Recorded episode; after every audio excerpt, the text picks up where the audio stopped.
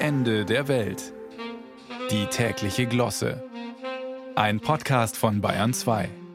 Okay, Leute, zwar schon 3. Januar, aber jetzt nicht gleich wegducken, wenn es heißt, es ist immer noch Zeit für gute Vorsätze.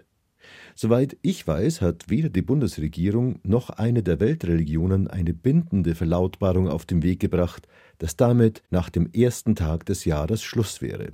Und es heißt ja nicht umsonst in der Bibel bei Salomo, jeder Vorsatz hat seine Zeit und alles Vorhaben unter dem Himmel hat seine Stunde. Im Prinzip also ja. Auf der anderen Seite will Salomo natürlich auch, dass man wohl bedenke, ob das auch der richtige Zeitpunkt ist. Jeder Vorsatz hat seine Zeit. So Salomo-like mach's ich zum Beispiel. Immer erstmal schön überlegen, ob das der richtige Zeitpunkt ist für einen Vorsatz zum neuen Jahr. Und ich habe natürlich auch einen Grund dafür. Selbstschutz. Es frustriert mich nämlich mit zunehmendem Alter immer mehr schon wieder und noch dazu kläglich zu scheitern.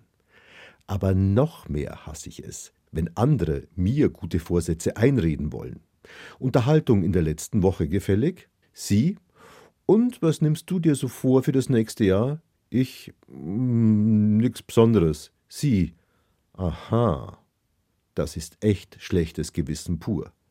Die einzigen guten Vorsätze, die ich akzeptieren kann, sind ehrlich gesagt die, die ich für andere treffe. Und weil ich innerhalb unserer Familie dem Kantschen Imperativ hochhalte, so ungefähr, was du nicht willst, dass man dir tut, das füg auch keinem anderen zu, bleibt für diese Vorsätze nur unsere Hundedame übrig, für die ich mir tatsächlich was überlegt habe. Jetzt Vorsätze für unsere Hundedame, und zwar solche, die sich auch reell gesehen erfüllen könnten, gibt es wenig.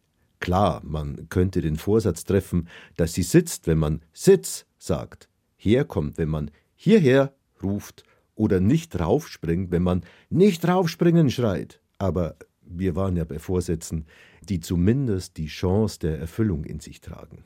Und dann habe ich diesen Artikel gelesen. January für den Hund. Vegane Ernährung zumindest mal einen Monat lang. Das ist doch eine super Idee. Wir machen, dass der Hund aushält, was wir nie schaffen würden. Keine tierischen Produkte mehr, kein super meaty Premium Sensitive mit 95% Fleischgehalt, kein Rinderhautknochen Leckerli. Was alleine schon unfassbare olfaktorische Vorteile hätte. Ich habe es ihr dann auch mal vorgeschlagen, unsere Hundedame. Sie hat kurz die Lefze hochgezogen und mit dem Schwanz gewedelt, so aller guter Witzherrchen, aber habe ich dir schon mal von Salomo erzählt? Alles hat seine Zeit, hat er gesagt, damit gute Vorsätze für den Hund sind und nicht für die Katz.